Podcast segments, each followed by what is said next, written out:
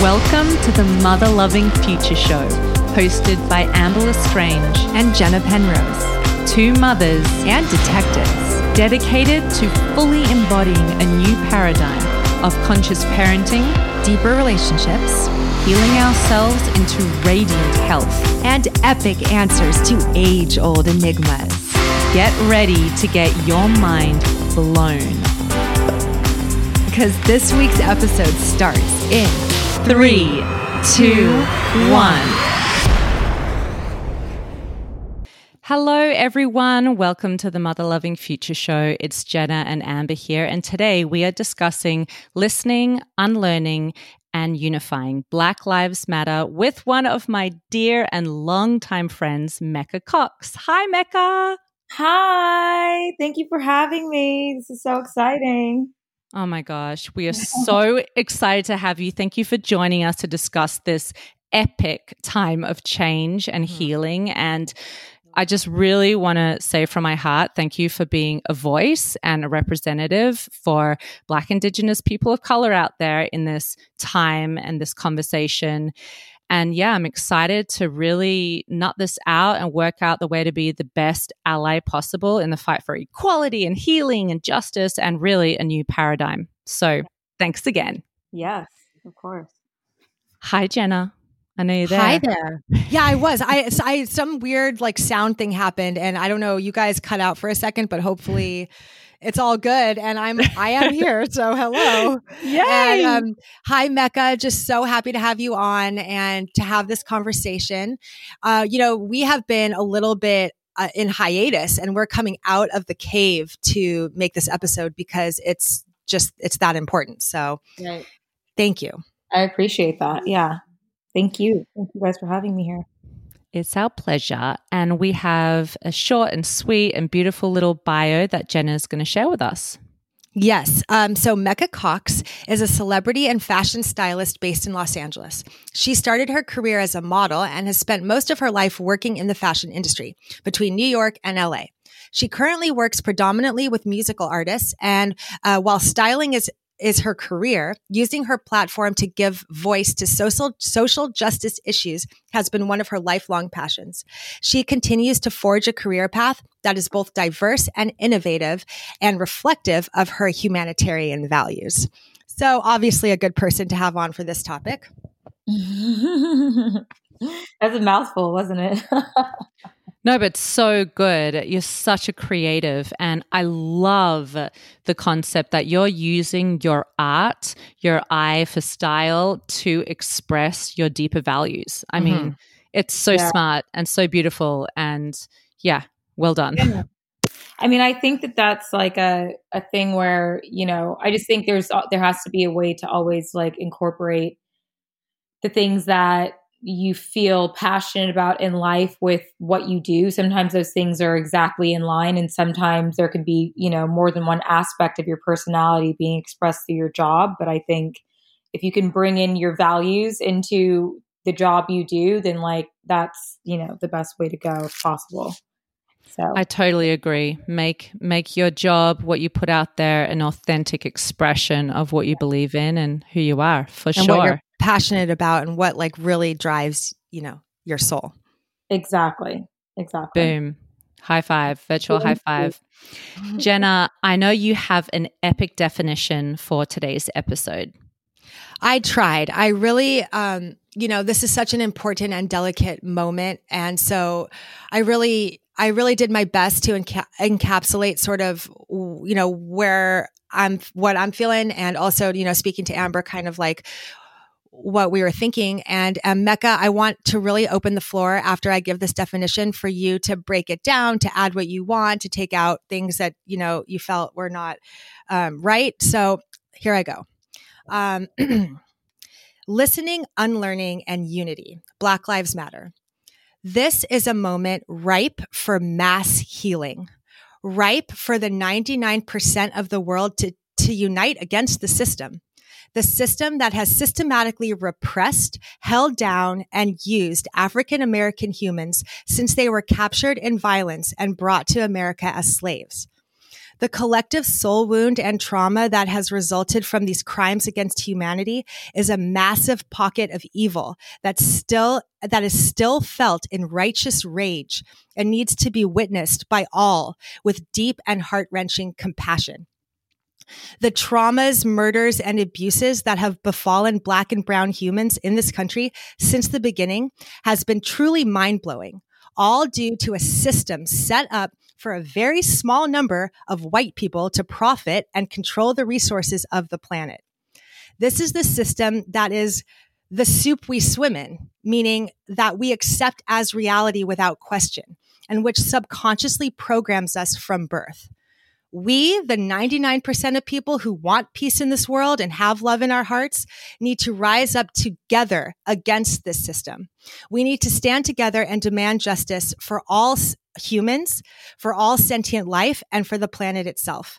Yes, Black lives do matter a lot. And this moment could be the tipping point that unites us all to throw off the yokes of the system for good. And then we can build a new paradigm together. Oh, Wow. amazing. Spiritual clap. Spiritual clap. it's a spiritual clap, a snap.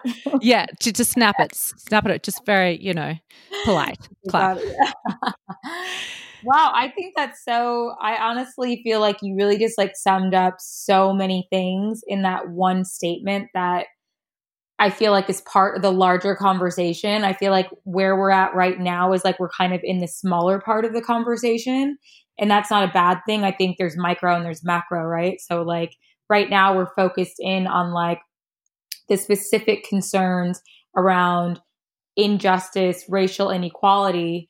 And I think that when you kind of uh, pull back from that a little bit, you start to realize that injustice and inequality for Black people or Indigenous people, um, and you know, then from there, people of color, and then you know, on up, women. Like you can start to really pull that back and start to see how, um, really, there's a the the bigger control issue is about not even the point one per, not even the one percent, but the point like oh oh one percent of mm-hmm. people who are really controlling the wealth and the resources in the world and in this country.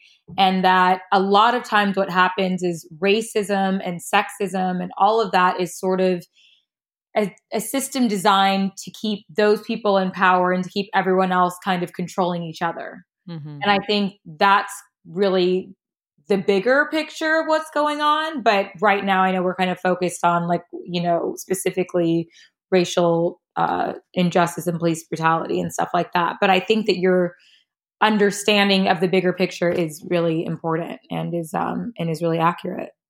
Mm-hmm. And today, during this conversation, we can weave in the bigger picture because I think it is important for listeners and people to keep in context that it's all related. Mm-hmm. And you know, as we work on the micro level, we're working towards the macro level as a global community. And I personally think that this Black Lives Matter movement is part of an uprooting of all of the brokenness in society that is being revealed and that is needed um, to be healed in mm-hmm. order to move us as a mass global community to the next level of consciousness, of being unified against that 0.01%. percent mm hmm So I'm happy to keep that um, woven throughout the conversation today if you guys want to kind of refer back to that, just so we're all remembering where we're headed. Um, yeah. But yeah, I'm excited. And also, this is just such a, in my opinion, such an important moment in the history of the earth from from my perspective it seems like a lot which has been hidden and ignored or or like the elephant in the room which nobody's talking about is is really coming to the surface to be examined to be witnessed um, and for me this whole movement is is such an important part of that like we cannot move to the mm-hmm. next level of consciousness without without witnessing and sorting out and healing these huge pockets within our human family that right. still carry so much so much pain and not only that, but like, um, you know, actually, like you were saying, to to the nitty gritty of what's happening now, that that's actually playing out as as actual injustice, legal injustice, things mm-hmm. that are not legal are happening over and over and over and over, you know? So mm-hmm. that is obviously needs to be focused on. But the bigger picture of how we even got to that place is Im- crucial to understand how we can get out of it, you know? Right.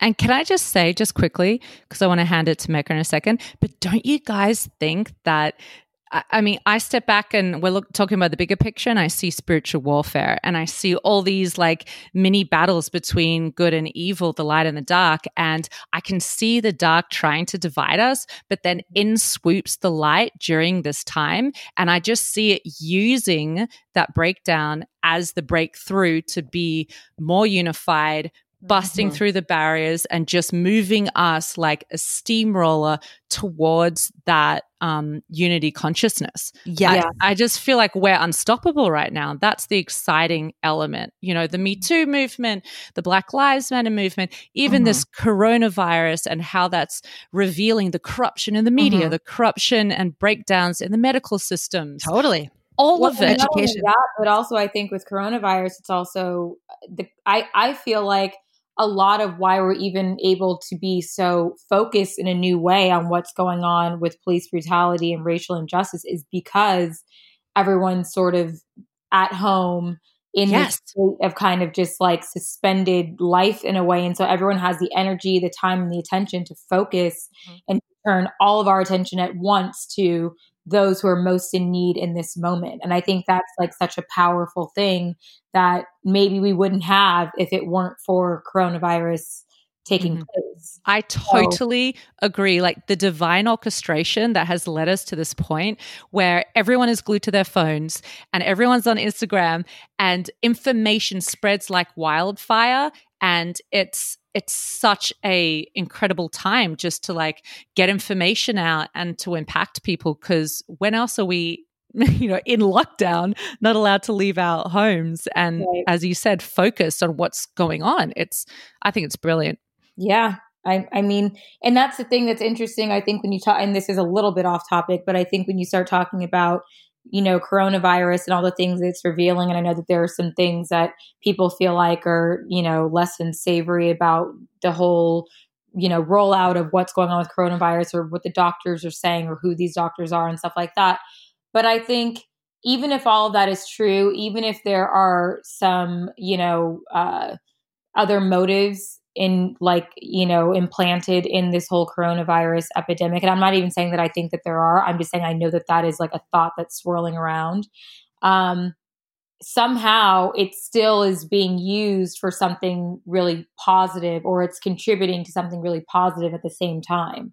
So you know i guess that's I, I mean i don't know. I guess it's I, I think it's i think it's interesting that like even if there's something negative that's sort of man-made and part of this situation it still has been able to turn itself into something positive by focusing mm-hmm. all of our attention on you know basically a humanitarian crisis which is police brutality mm-hmm. mm-hmm.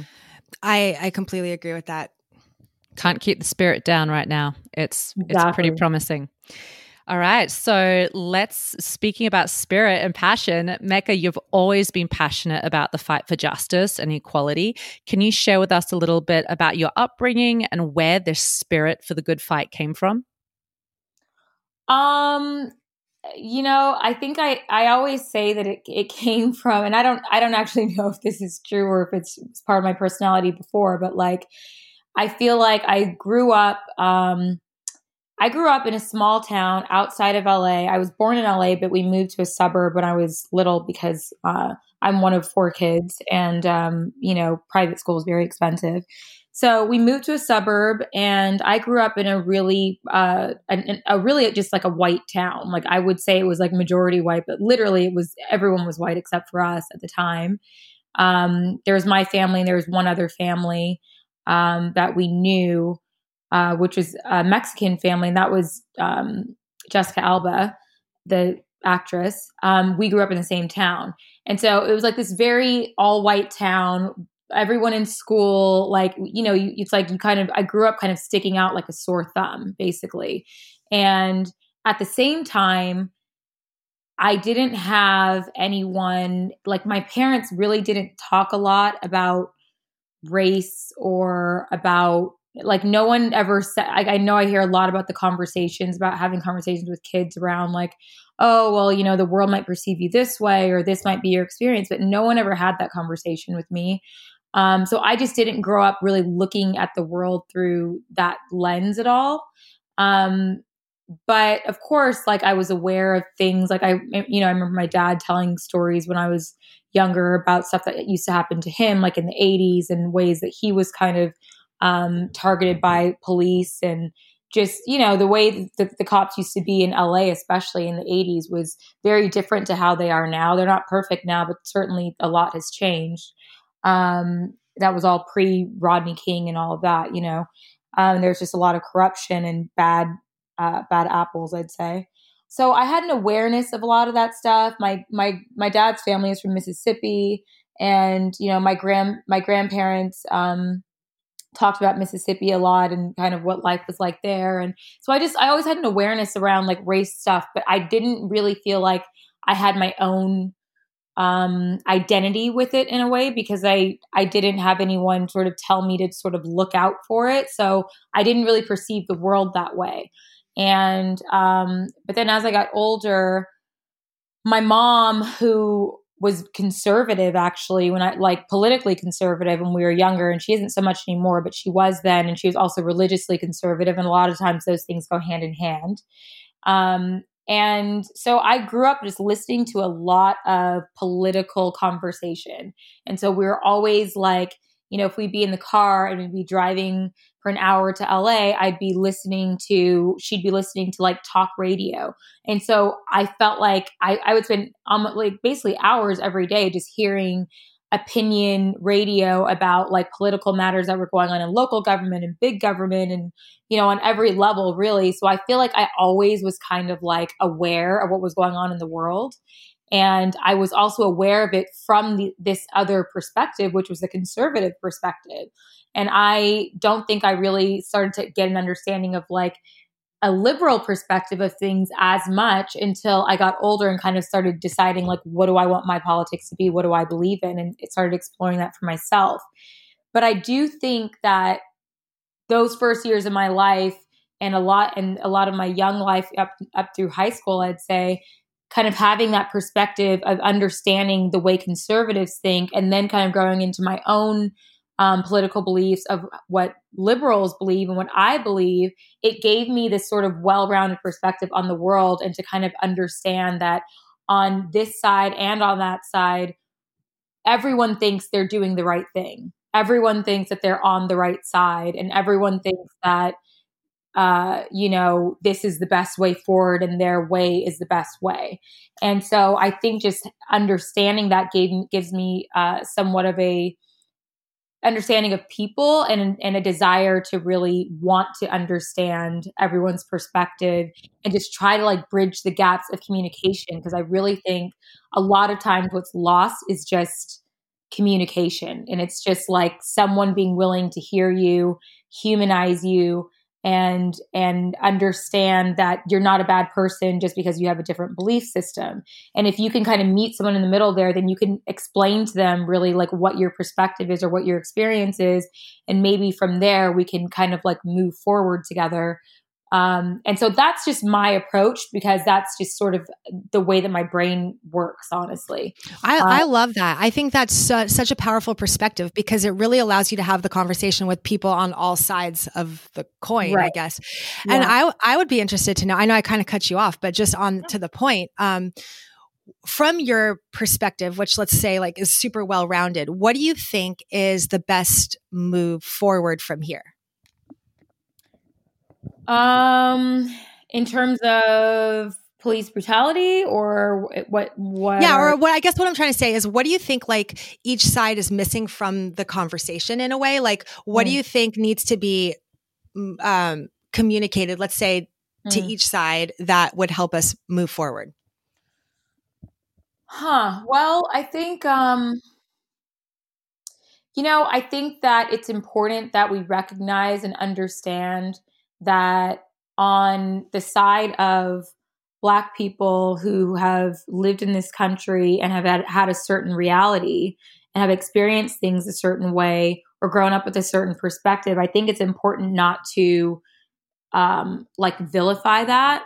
And I think that's kind of what's gone on for a really long time is that black people have expressed that they've had a certain experience or that they, they they've had some you know issues with um, you know white people maybe it's in school maybe it was a teacher maybe it was a counselor maybe it was a cop maybe it was an employer like all these different aspects of life. And i think i think that it's important that people understand that that is real and that is legitimate and that that needs to be heard and needs to be understood. And it doesn't need to be turned around or or um you know trying to basically throw water on that fire and tell them to just like relax and and and um don't feel that way or you know I I think it's important that you allow people to just kind of express the way they're feeling especially because right now we're in a moment where a lot of people has have sort of become awake to something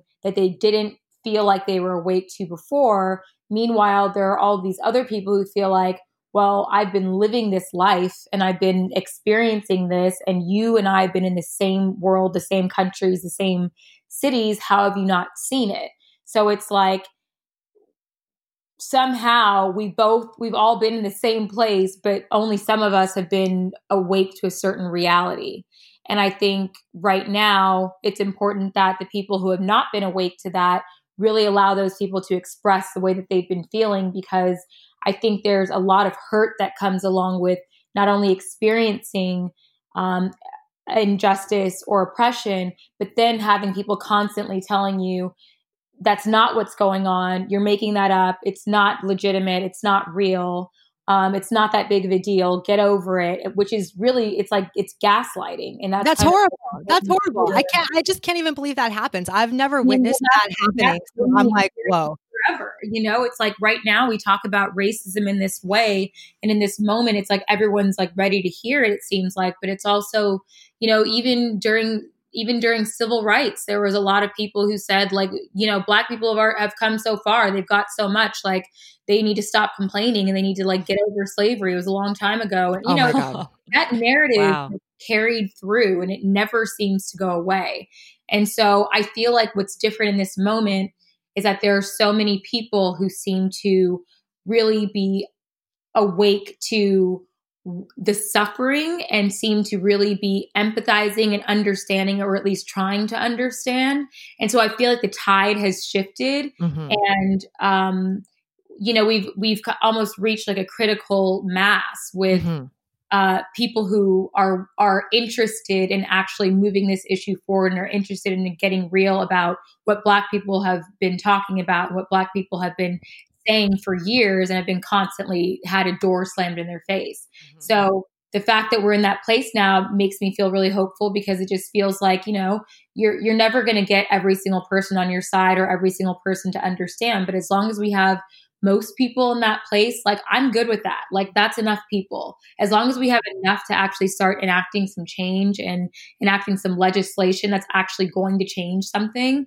Um, and I I always say like I'm not I'm not I'm not here to legislate love. I'm here to legislate laws because I can't change everyone's hearts. And I understand that everyone wants that to happen and I get that that's like a place that you know uh, is important to like look at as well but for me and i think for the survival and success of the black community i think the most important thing is that we fix the laws and we fix the things that are unjust.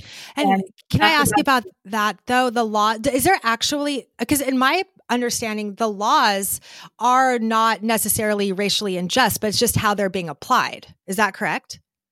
It's the way that they're applied but i mean that's the thing about laws you know? Like it's it's it became um it's not appropriate or palatable to say, uh, you know, black people are three fifths of a person anymore, or black people can't do this and uh, white people can. We've we've gotten to a place where you can no longer say that. But it's the same way that it was when you know they um, freed the slaves, but then they turn then they they turn that into unless this person gets arrested, then they can be enslaved again. So then that changes, that takes the problem that we had before and it just mutates it into a different problem. And then we end up with mass incarceration. Mm-hmm. So it's like the words are always changing in a way to sound more palatable and like there's more progress, but there are always these hidden ways that things are still staying the same because it's it you can't read it on the surface of it. You just have to see what the effects of it are and start to change it that way. Yes, and that's far more insidious. It's far more insidious to have it be a law which is being misused against and like weaponized against black people basically. Mm-hmm. You know, and the way the police are are treating black people uh with the same laws as they're, you know, it's like they're applying the law differently. And that's like exactly. so hard because the laws, the legislation in a sense is there, but it's just like the police that are, are need to yeah, be I mean, checked, you know, because know, applying the law. Right. Yeah. And I, I think the thing with the police as well is like, you know, a lot of the reason why we have the issues we have with police brutality with honestly with black people, but also with uh, mentally disabled people or with what whatever response there the, the problem to me with policing is in general besides the issue with police brutality and racism because like racism in particular is one part of it but i think that a lot of the way that the police behave in this country um, is it's like they're it's like all brute force you know what i mean? Like there's no de-escalate de-escalation tactics. There's no um, you know, people's lives are important. So let's like try to figure this out as as much as we possibly can and do everything we can. It's like all of the onus in a way is on the part of the citizen or the victim. And meanwhile, the cop is the one who is fully armed.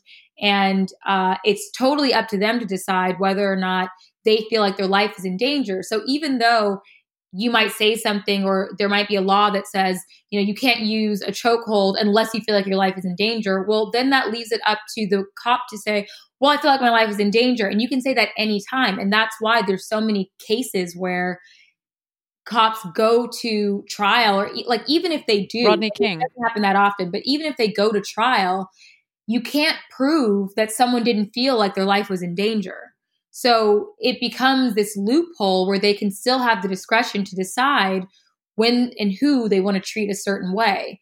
And um, that in and of itself is a problem. So it's That's like a huge problem. Find ways to rewrite the legislation so that there are there are much more um, strict lines around what constitutes deadly force, and that it's not all just based on the word of the guy who's still alive to totally obviously totally. Yeah, we need to look at who is creating the training programs and the system right. that the police get educated through because there needs to be a lot more focus on humanitarian values and anti-racism tactics oh, and oh, yeah. all of it needs to be you know looked at and applied with force and i think that that's obviously a really great place for people to start in looking at changing legis- legislation and you know the the the police um, training grounds.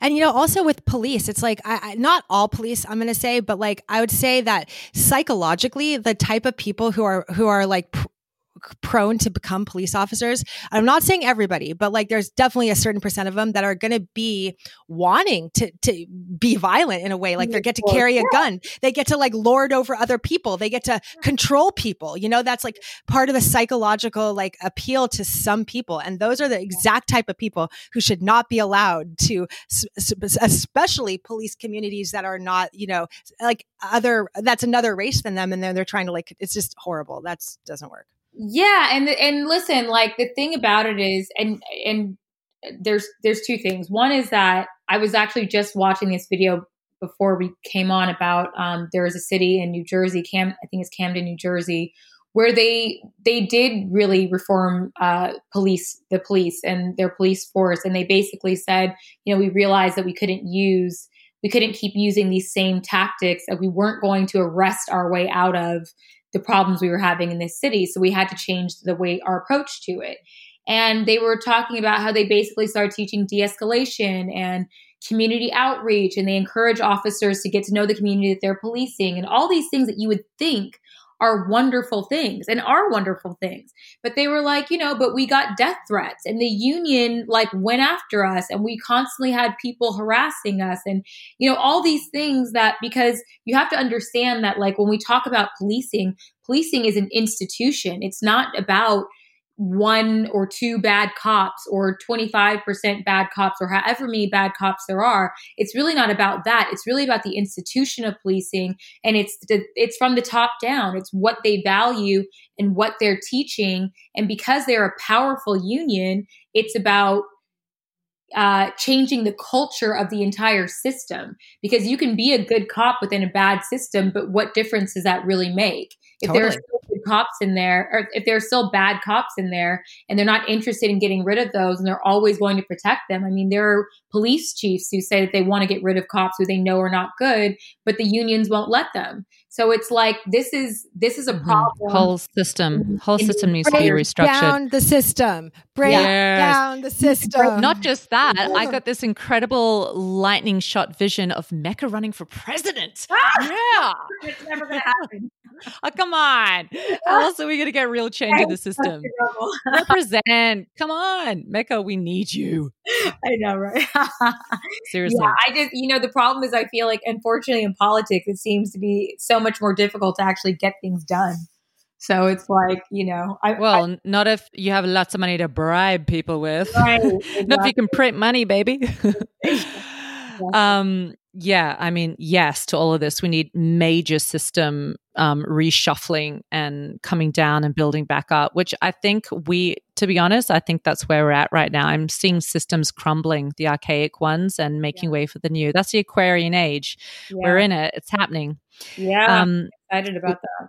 We are halfway already, ladies, and we've got so many powerful questions and, and little nooks and crannies to get into. So, should we move on to? Uh, Jenna had this great question for you, Mecca, around how does the Black community feel about their collective soul trauma?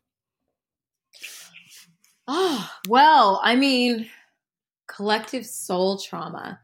Um, you know, I think that that's something that I don't I don't know how the black community quote unquote feels about that i think it's something that a lot of people recognize i think there's a lot it's something that a lot of leaders recognize in the sense that you know i think it's really important when you talk about because people love to in this conversation bring up well there's black on black crime and there's black on black you know killings and that kind of thing so, okay, great. Like, let's go there then. I think what you have to realize is like when you uh, treat a certain group of people a certain way. And you put them in certain communities and you strip all the money out of their schools. You put them in places where there are food deserts and they don't have any access to healthy food that they can afford. And you um, you know put the, put them into say projects in certain areas of town that are less than desirable. It's it's like you're basically stripping all the resources from people. So it's like it becomes this um it it becomes this situation where people are feeling desperate, are feeling oppressed, are feeling like hopeless. And of course, in that kind of environment, there's going to be crime. Of course, in that kind of environment, there's going to be um, you know, mental health issues. There's and and then not to mention the fact that this country has a massive issue with uh, with gun control or the lack of gun control. So all of that together is like a ticking time bomb. And so I think it's really important, and I think the conversation around soul trauma is really important because not only do you carry with you uh, you know, the lineage of your family, the pain of things that have happened to you or that have happened to ancestors that gets passed down person to person.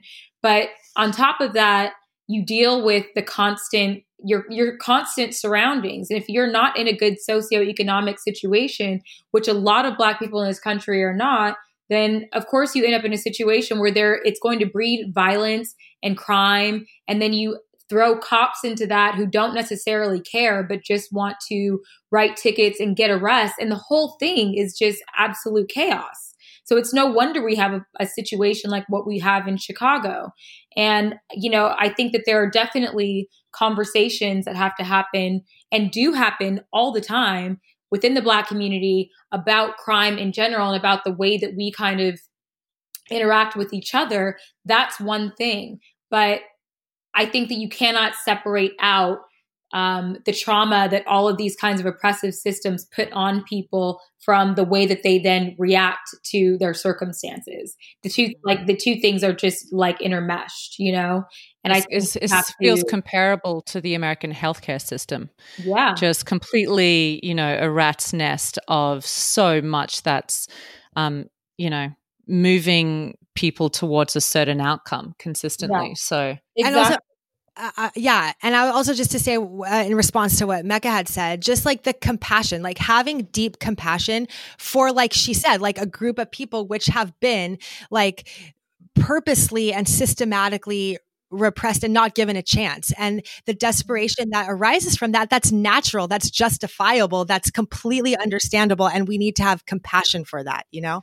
I also wanted to highlight yeah. Sorry, like you said something in the very beginning where you highlighted the importance of just simply listening and and finding that place of compassion and allowing people who have been repressed to express themselves and mm-hmm. to allow them to feel what they're feeling, not to tell them how they're feeling, and just simply allowing people to express themselves yeah. without correcting them or asking too many questions, whatever, is the road to healing. And yeah I just think yeah, it's so simple and it's the foundation of what we need to do right now.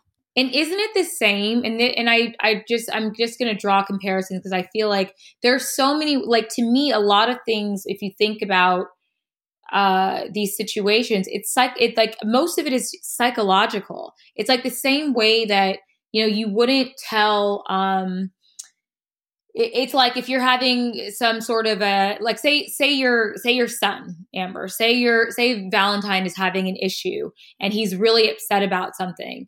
Going back at him and yelling back at him while he's yelling about something that he's feeling upset about is not going to make him feel like he can move on past that. It's going to keep him stuck in a certain place. Well, you know? he won't even hear it. We have the red zone and the green zone. Right. when someone's in the red zone, they can't hear anything until they're in the green zone. So it's right. a matter of allowing them to express, get it yeah. out there, and then it disperses the energy, that intense energy. And then yeah. hopefully when they get to the green zone, that's when you move towards them with problem solving yeah, ideas. And, and that's not to draw a comparison between black people being like children. Like that's not really what it is at all. I'm just saying psychologically, people in general want to be heard. And if you can let people just be heard and let people just be, then especially if you're coming at this from a position of, say, an ally or someone who wants to be someone who wants to be involved in this and someone who wants to show up in a way that really counts. Um, letting people be heard is important because it allows them to really start to believe that you actually care the way that you say you care. If that caring is conditional based on whether or not they deliver the message in the exact way you want to hear it, or that you make them feel comfortable while they express their pain, then they're not going to trust you. And why would they? You know what I mean? Mm-hmm. Like a, a, lot of it is just people just need to feel like they're heard and they're understood. And then at that point, you can go, okay, so from this place, what's next? And you I know what really important. Hmm? Yeah, no, I'm saying that that is exactly leading into my next question, which was based around a lot of people have been feeling a sense of aggression or, mm. you know, um, hostile reactions between black and white right now in the pursuit to be an ally and to make a difference and help with the good fight. And what you're speaking to is exactly the answer I was hoping for, which is people are entitled to be expressing their soul trauma. Like that is something that is a reality for them and that should be expressed as a way to dissipate, hopefully, some of the burden and the pain of that. And it is not our place to judge that, to recoil from that, to take that personally. I think that as a white person, when I go online and I'm trying to educate myself and understand what's going on and trying to figure out ways to be the best ally,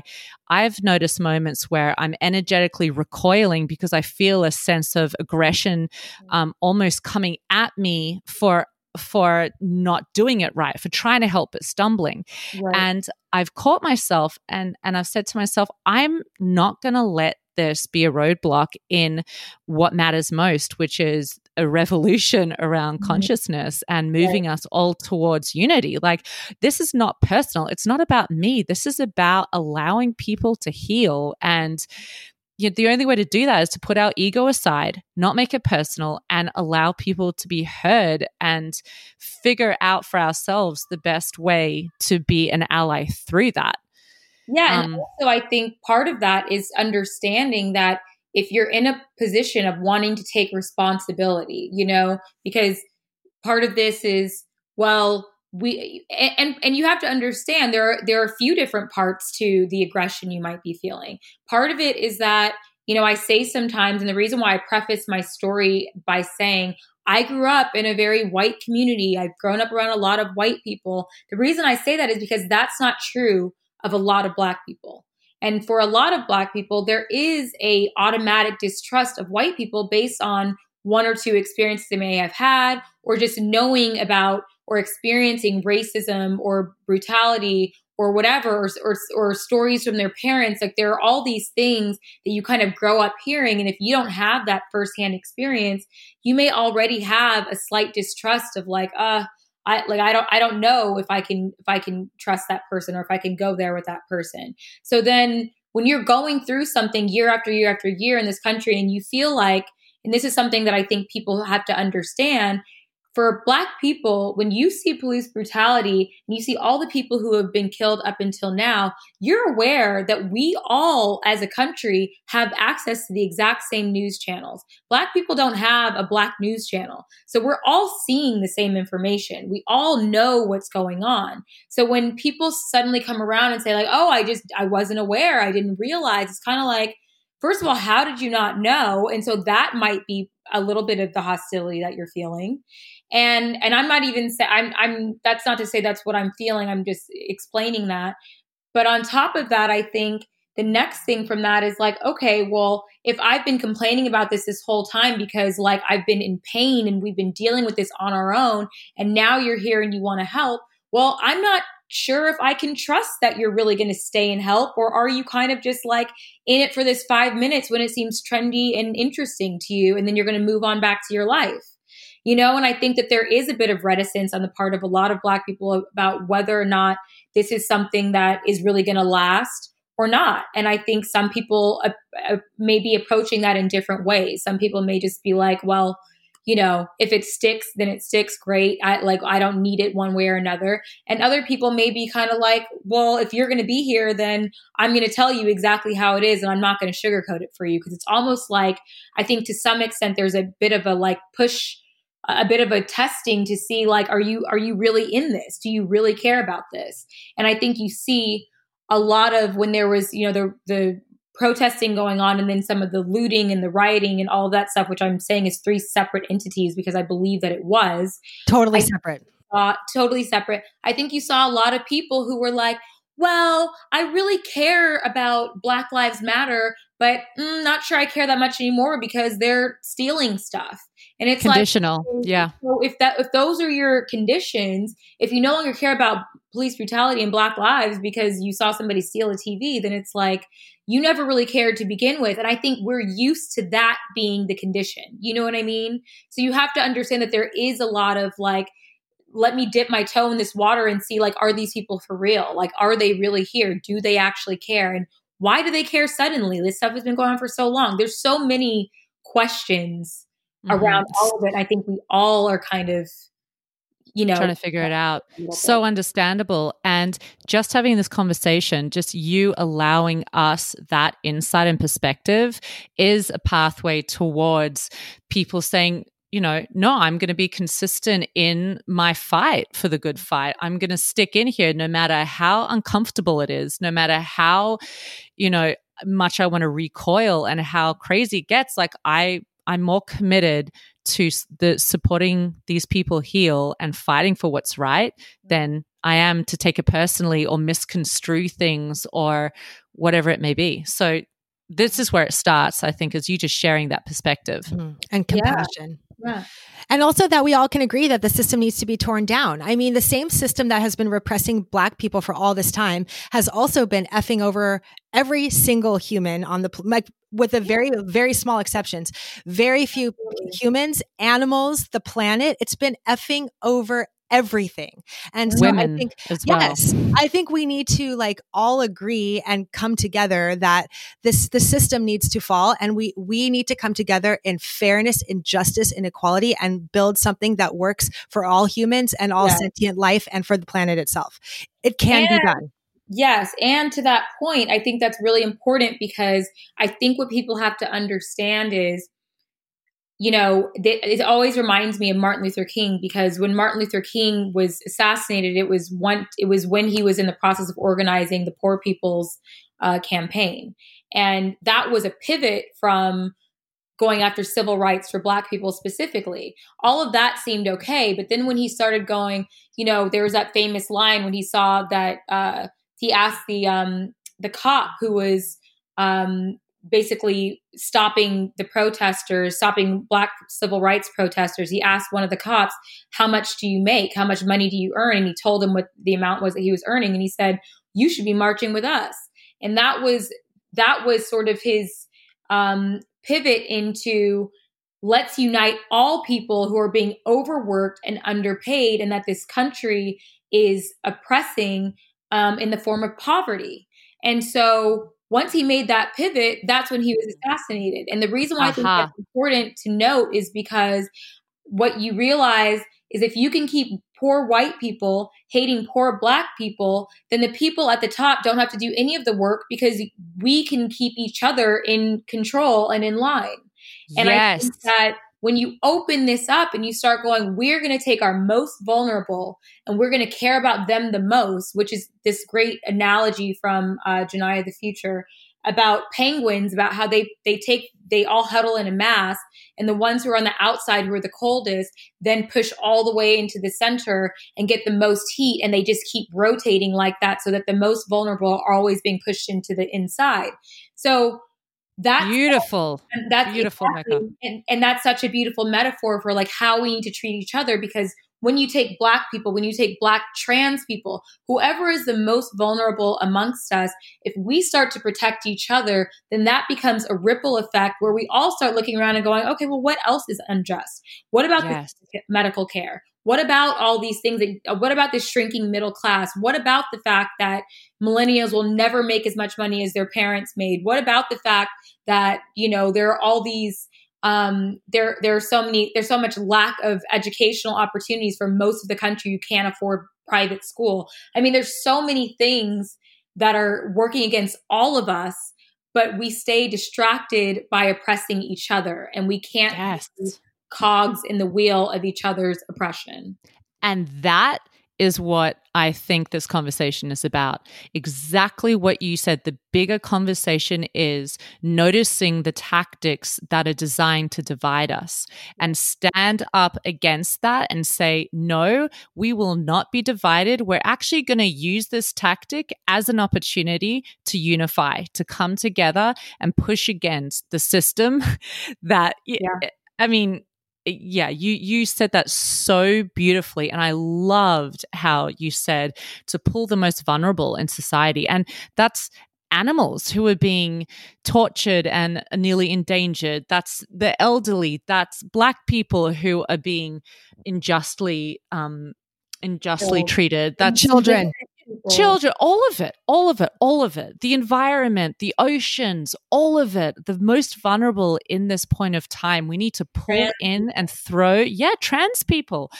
Uh, put them in the center of the circle and protect them. And we need to be the voices to push out whoever's trying to divide us because yeah. we need the only the only option is to be in our hearts have compassion listen understand and come together I and I always think of this as I always think about it as almost like a totem pole. And if you think of the wealthiest, wealthiest uh, white men at the top of that totem pole, the 0.001%, we're talking like billionaires and trillionaires at the very top of this. And then you go down from there, it like by time you get down to say a black trans person who might or an indigenous person or whatever who might be the most endangered at this very moment in terms of humans um everything along that totem pole everything between that person at the top and that person at the bottom is being used against each other. You know what i mean? It's all a way for us to kind of like keep each other in line and so that we don't really look at what's actually going on, which is that we all need to be railing against the bullshit of this economy and of the healthcare system and of, you know, the environmental conditions. I mean, everything, uh, the stuff that's making us sick. I mean, there's, there's so many things that we could be focusing on.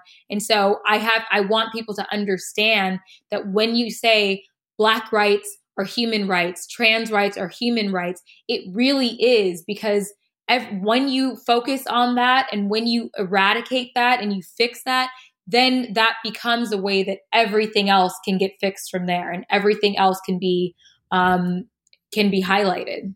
I agree. And so, how do we stay non distracted? How do we stay focused on refusing to be divided and protecting the weak and moving against the system of those people who want to divide us? I have three words to respond to that, and it's an ethic of compassion, um, of witnessing, neutral witnessing, and compassion. Mm.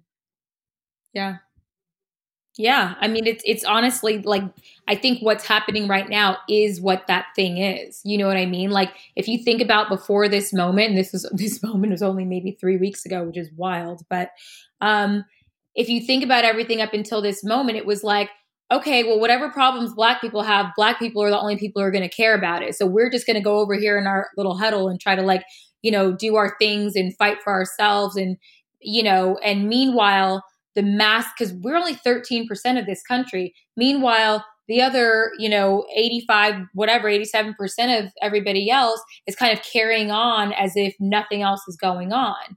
And so when you have things broken down like that, it becomes really easy to like separate. So I think what's happening right now with everyone turning their attention all at once to Black people and to this particular issue, this literally is how it gets fixed. It's by everyone being willing to come, I think what you were saying, Jenna, from a place of empathy, from a place of humility and compassion, and just go, we're going to put our coldest penguins on the inside. And this is where all of our energy is going right now. Mm-hmm. And we yes. have to let up until this is fixed. And then yes. that, you know, that reverberates.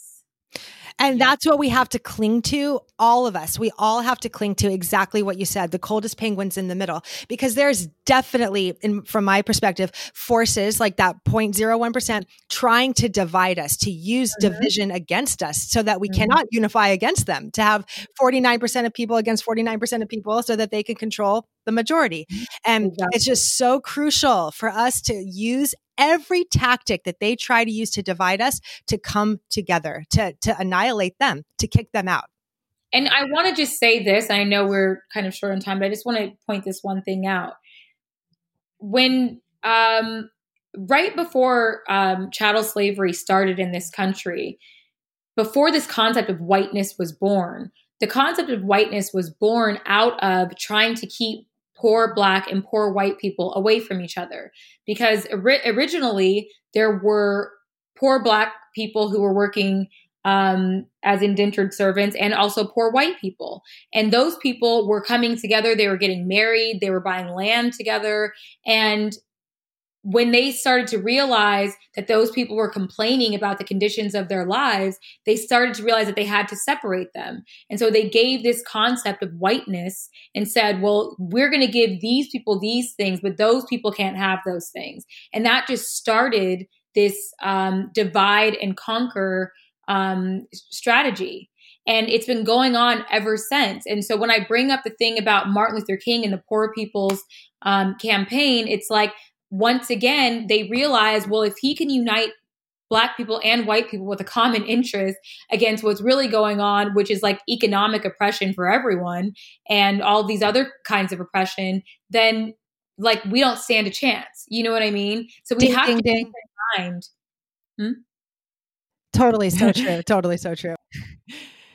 Wow. Yes. I mean, my mind is just blowing s- off right now.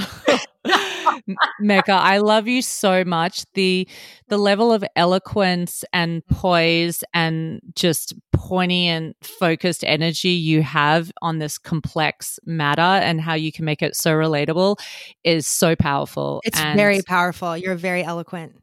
Oh, yeah, you're incredible. I'm so excited about what we're heading into. And I think that if we can all just keep on the perspective that Yeah. it's us against that 0.01% and to see through the divide tactics, to not take it personally and to not take it so literally, but really put your critical thinking cap on and say, you know what? This may just be kind of designed to divide us and Mhm. keep us distracted. And Mhm. all I need to do is move into the space of the neutral, compassionate, loving witness Mhm. and listen and be that penguin on the outside, pulling in the most vulnerable into the middle and keeping them warm and keeping us moving ahead as unity consciousness. I think that that just sums up what our responsibilities are right now. And yeah. all there is to do is to be that penguin on the outer circle. I know Yeah. that really does sum it up. That whole penguin thing.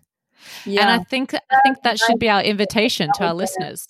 analogy. But yes, it's su- it's such a powerful analogy and it's such a great way to think of it and if you can just kind of like keep that in mind and you know and I and I also want to say like thank you like to you guys for having me on and for um you know constantly asking the questions and trying to figure out what is the bigger picture and how do we all move forward together and what can we do and all of that like this is such an important conversation to have and it's an important conversation um, for your audience. And I and I I'm just really grateful that you guys are um, taking this on in this way.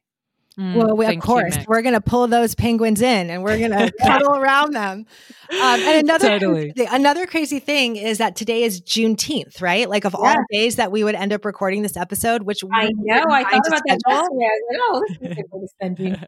Yeah, Divine orchestration once again. It is. It's divine orchestration. And that's how we can remember that we have God on our side, I believe. Like we have, we are fighting the fight of the good and we have Yeah. God on our side. And that is more powerful than the darkness. And the darkness is not going to win this time. Yes. Mhm. Yes, Woo! yes, yes, girl. okay, moving on into the light. I have just had welled up eyes for quite a while there. I'm like super, super touched and feel in my heart just the importance of these words and the invitation that everyone listening to this has just been offered. It's really, really important and powerful. So thank you, ladies, for being a part of that.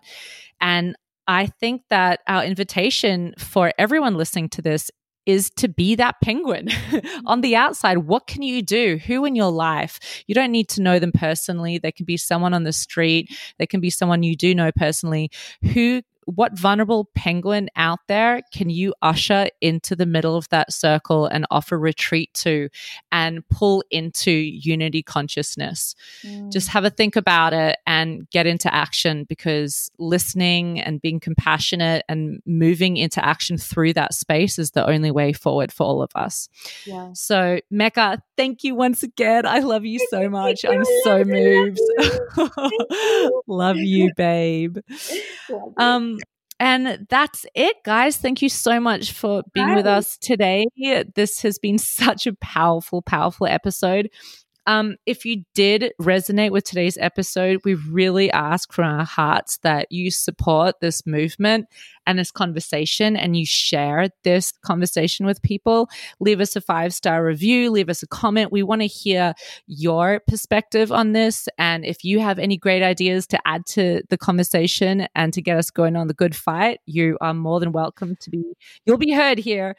Um, Amber's about so- to start just sobbing. I can hear it in your Oh my voice. god, I'm like edge. I gotta wrap this up real quick. and that's it. Bye for now. We'll see you later. Love you Bye, girls. guys. All right. Bye, guys. Bye.